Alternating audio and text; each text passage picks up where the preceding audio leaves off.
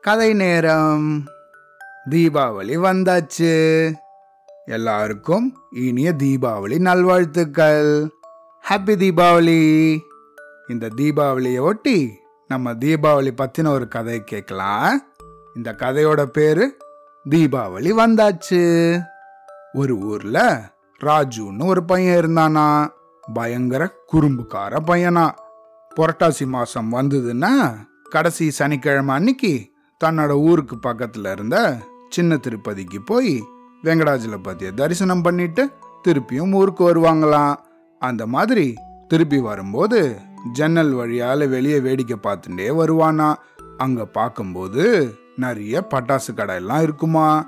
அந்த கடைங்கள்லாம் நிறைய கலர் கலராக துப்பாக்கிலாம் தொங்கின்னு இருக்குமா.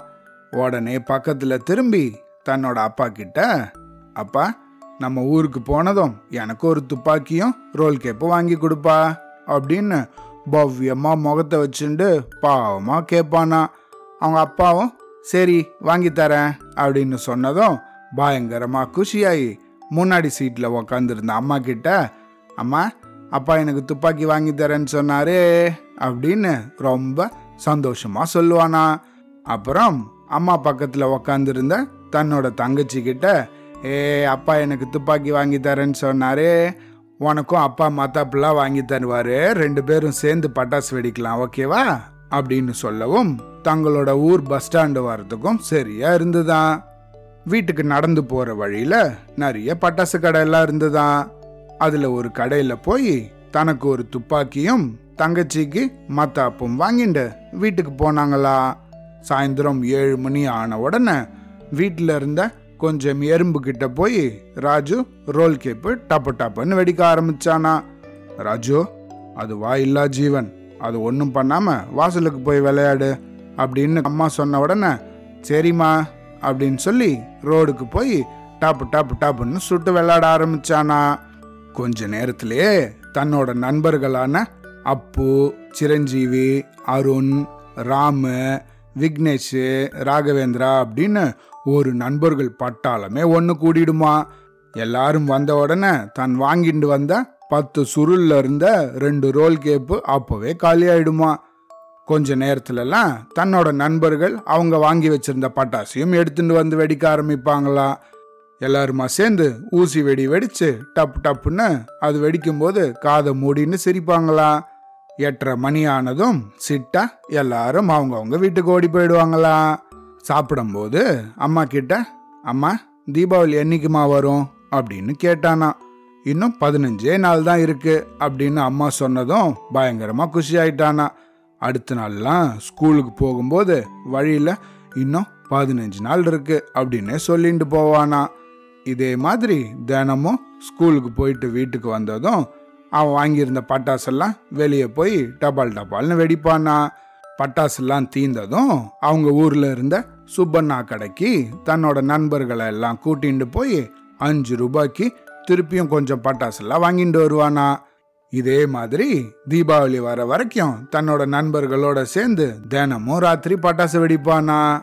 தீபாவளிக்கு ரெண்டு நாளைக்கு முன்னாடி ஸ்கூல் லீவ் விட்டதும் தீபாவளியை கொண்டாடுறதுக்காக மெட்ராஸ்ல இருந்த தன்னோட தாத்தா பாட்டி வீட்டுக்கு போவானா. அங்கே போய் தன்னோட அத்தை பசங்க அப்புறம் அவங்களோட ஃப்ரெண்ட்ஸு எல்லாரோடையும் சேர்ந்து அட்டகாசமாக வெடி வெடிச்சு கொண்டாடுவானா. பொதுவாக ராஜு கார்த்தால எட்டு மணிக்கு தான் மூச்சுப்பானா. ஆனால் தீபாவளி அன்னைக்கு காலங்கார்த்தால மூணு மணிக்கெல்லாம் மூச்சுன்றுவானா. முழிச்சுண்டு பலகாலில் உக்காந்து காலில் நலங்கு வச்சுண்டு தலையில் நல்லா எண்ணெய் தேய்ச்சி தீபாவளி லேக்கியம் சாப்பிடுவானா. தீபாவளி லேக்கியம் கசப்பாக இருக்குமா. ஆனால் அது ஸ்ட்ரென்த்துங்கிறதுனால சூப்பராக சாப்பிட்ருவானா சாப்பிட்டுட்டு நல்லா வெந்நீரில் போய் கங்கா ஜலத்தை ஊற்றி அதில் நல்லா குளிச்சுட்டு வெளியே வந்து ஃப்ரெஷ்ஷாக அப்பா அம்மாவை சேவிச்சு புது ட்ரெஸ் வாங்கிப்பானா. அப்புறமா கொஞ்சோண்டு பட்டாசு மட்டும் ஒரு ஃபோர் தேர்ட்டிக்கா வெளியே போய் வெடிச்சிட்டு அதுக்கப்புறம் கோவிலுக்கு போய் கடவுளை வணங்கிட்டு வருவானா. வீட்டுக்கு வந்த உடனே பயங்கரமாக பட்டாசு வெடிக்க ஆரம்பிப்பானா.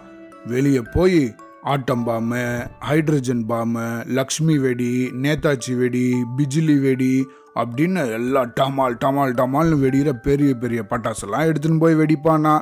எல்லா பசங்களும் வெறுமை தான் பட்டாசு வெடிப்பாங்களாம். ஆனால் ஆரம்பத்திலே சொன்ன மாதிரி இந்த குறும்புக்கார ராஜு எப்படி வெடிப்பான் தெரியுமா? வெளியே போனால் கோயில் வாசலில் மாடெல்லாம் சாணி போட்டிருந்துருக்குமா?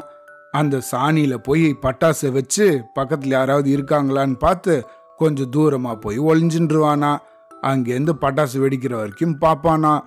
டாபால்னு அந்த பட்டாசு வெடிக்கும்போது அந்த சாணியெல்லாம் பக்கத்தில் தெரிச்சிருமா அதை பார்த்து ஏன்னு கத்துவானா? யாரா இங்கே இந்த மாதிரி பண்ணது? அப்படின்னு யாராவது கேட்டா எனக்கு தெரியாது நான் வைக்கல அப்படின்னு சொல்லிடுவானா இதே மாதிரி ஆட்டம்பாம்பு லக்ஷ்மி வெடி நேதாஜி வெடிலாம் பெரிய வெடிங்கிறதுனால அதை வேற வேற சாணியில் போய் வச்சு அது டபால்னு வெடிக்கிறது பார்த்தும் அது தெரிக்கிறத பார்த்தும் கத்துவானா ஏ ஏ அப்படின்னு. ஆனால் யாராவது பக்கத்தில் வந்தால் அந்த மாதிரி பண்ண மாட்டானா. நீங்களும் அந்த மாதிரி பண்ணக்கூடாது சரியா? குட் பாயா குட் கேர்ளாக இருக்கணும் ஓகே அதுக்கப்புறமா தன்னோட பாட்டி வீட்டு பக்கத்தில் ஒரு கிரவுண்ட் இருக்குமா? அந்த கிரவுண்டை ஒரு பெரிய கேட்டால் பூட்டி வச்சுருப்பாங்களாம். அந்த பூட்டை உடைக்கிறேன் பார் அப்படின்னு சொல்லிட்டு அந்த பூட்டு மேலேயே போய் அணுகுண்டு வைப்பானா? அணுகுண்டுனா ஆட்டம் பாம் அந்த ஆட்டம் பாம் வச்சு டபால்னு அது வெடியும் போது அந்த பூட்டு உடஞ்சித்தான்னு போய் பார்ப்பானா? ஆனால் பூட்டு உடையவே உடையாதான் அது நல்லா ஸ்ட்ராங்காக இருக்குமா? அதனால உடையுதா உடையுதான்னு ரெண்டு மூணு தடவை வச்சு பார்ப்பானா? அதுக்கப்புறம் சரி அது உடையாது அப்படின்ட்டு கீழே வச்சு வெடிப்பானா? இதே மாதிரி பகலில் ஃபுல்லாக மத்தியானம் ஆகிற வரைக்கும் நிறைய பட்டாசு வெடிப்பானா. அப்புறம் மத்தியானம் சாப்பிட வீட்டுக்கு போயிடுவானா. சூப்பராக வடை பாயசம் அப்பளம்னு நல்லா சாப்பிட்டு படுத்து மத்தியானம் ஃபுல்லாக தூங்கிடுவானா. நல்லா தூங்கி மூச்சுன்றதுக்கு அப்புறம் சாயந்தர நேரம் இன்னொரு புது ட்ரெஸ்ஸை சூப்பராக போட்டுண்ட. அப்போ புஸ்வானம் சங்கு சக்கரம் ராக்கெட்டு அதுக்கப்புறம் சரவெடி அப்படின்ட்டு இந்த மாதிரி பட்டாசெல்லாம் வெடிக்க ஆரம்பிப்பானா. தன்னோட அப்பா கூட வெளியே போய் ஒரு பாட்டிலில் ராக்கெட்டை வச்சு சர்றன்னு அது மேலே போகிற மாதிரி வெடிப்பானா. அது மேலே போய் டாவால்னு வெடிக்கும் போது கீழே இருந்து என்ன கத்துவானா?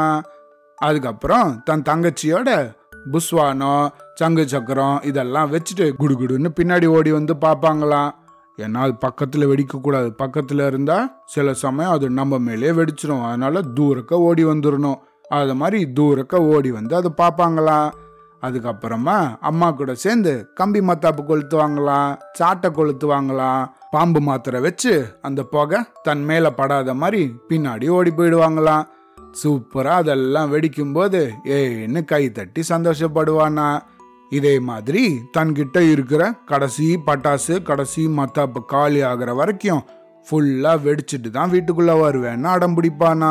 ஆனால் ராஜுக்கு தெரியாம அப்பாவும் அம்மாவும் கொஞ்சம் பட்டாசு கார்த்திகைக்காக வச்சிருப்பாங்களாம் எல்லா பட்டாசையும் வெடிச்சு முடிச்சுட்டு ராத்திரி வீட்டுக்கு போய் சாப்பிட்டு முடிச்சுட்டு தூங்குறதுக்காக படுத்துப்பானா.